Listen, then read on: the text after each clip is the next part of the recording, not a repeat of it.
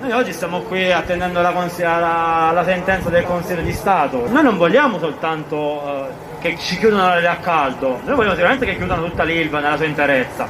Quello che non vogliamo è che non accada quello che è accaduto ad esempio a Trieste, dove sì hanno chiuso l'area a caldo, ma c'è un progetto per fare un impianto di biogas.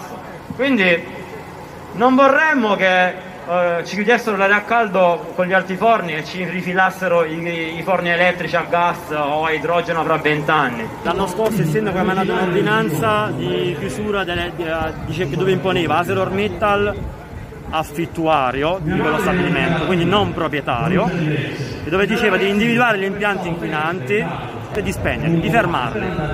Cosa è successo? Che ArcelorMittal chiaramente ha impugnato, questa, ha impugnato l'ordinanza sindacale al TAR di Lecce, quindi al Tribunale uh, del riesame amministrativo, e il TAR di Lecce gli ha dato ragione, ha detto che avevamo ragione noi, aveva quindi ragione il sindaco, quegli impianti vanno fermati perché provocano malattie, morti, e sprigionano sostanze velenose che sono comunque nocive. ArcelorMittal non si è fermata e ha comunque impugnato la conseguente uh, sentenza del, tri- del, Tribunale del TAR di Lecce al Consiglio di Stato. Siamo qui per attendere la sentenza del Consiglio di Stato che speriamo si, po- si possa pronunciare in maniera favorevole nei nostri confronti. Potrebbe essere solo un primo passo per chiudere l'Ilva, perché noi l'Ilva la vogliamo chiusa nella sua interezza, non solo l'area a caldo, perché non è solo l'area a caldo che inquina, ma anche l'area a freddo, ma anche poi tutto il resto che la circonda. Due ore fa dell'Alto Forno 4 per esempio hanno evacuato il settore perché? perché c'è stata una fuga di gas.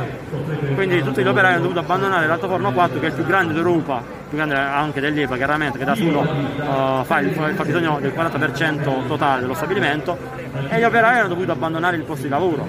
Ieri invece nell'acciaieria 2 una siviera si è bucata quindi solo la fortuna e il caso stanno evitando che ci fossero incidenti o ci scappi il morto, su, il morto sul, sul posto di lavoro. Quegli impianti sono oramai fatiscenti, sono al collasso. È stato presentato una, un dato epidemiologico dove c'è la testa che nel 2019 sono morte 181 persone in più rispetto alla media regionale, soprattutto nei tre quartieri nord, quelli diciamo più colpiti, tra cui il quartiere Tamburi. Io abito nel quartiere Tamburi di Taranto, il quartiere a ridosso dell'Ilva. Nell'ambito studentesco noi abbiamo avuto molti problemi, soprattutto con i Wind Day. I Wind Day obbligavano noi studenti del quartiere Tamburi a rimanere dentro casa con le finestre sigillate perché così dovrebbero essere.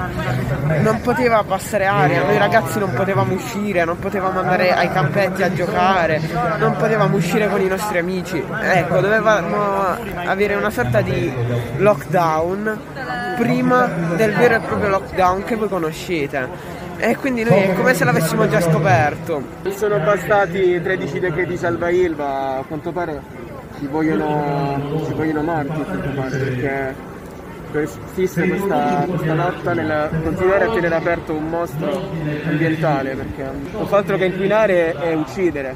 I bambini di Taranto non sono manco più liberi di giocare, qui a Taranto non siamo nemmeno liberi di poter scegliere un futuro e poter scegliere se rimanere a Taranto e costruirsi un futuro. Qui i diritti vengono veramente calpestati. Ci illudono, ci parlano di acciaio green, però non prevedo più acciaio nella mia città. Sinceramente non lo voglio più attenzione alle trappole perché quello che vorrebbero rifilarci loro è la chiusura la, una, una parziale diciamo chiusura o comunque un revamping eh, dicendo ok passiamo dal forno, dall'altoforno al carbone tradizionale eh, ci affianchiamo un forno elettrico nel frattempo riduciamo di qualcosina le emissioni poi, poi aspettiamo di, di, realizzare l'hub dell'idrogeno fra vent'anni probabilmente e quindi continueremo con gli altri forni, con i forni elettrici fino al 2037 perché questa è la data di cui si parlava.